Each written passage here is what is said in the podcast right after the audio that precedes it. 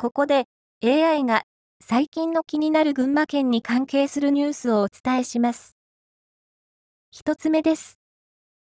群馬大医学部附属病院で肝臓などを対象にした副公共や回復の手術を受けた患者が相次いで亡くなった医療事故をめぐり、再発防止を誓う誓いの集いが初めて開かれました。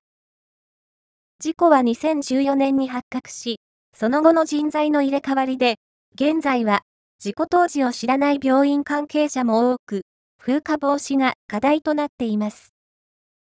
二つ目です。アライグマの捕獲頭数が急増し、農家や市民が頭を悩ませています。群馬県内では、2021年度に過去最多の1655匹が捕獲されました。3つ目です。岸田文雄首相は、9月13日に実施する内閣改造自民党役員人事で、選対委員長に群馬5区選出の小渕優子氏を起用する方針です。小渕氏は、現在、党の組織運動本部長を務めています。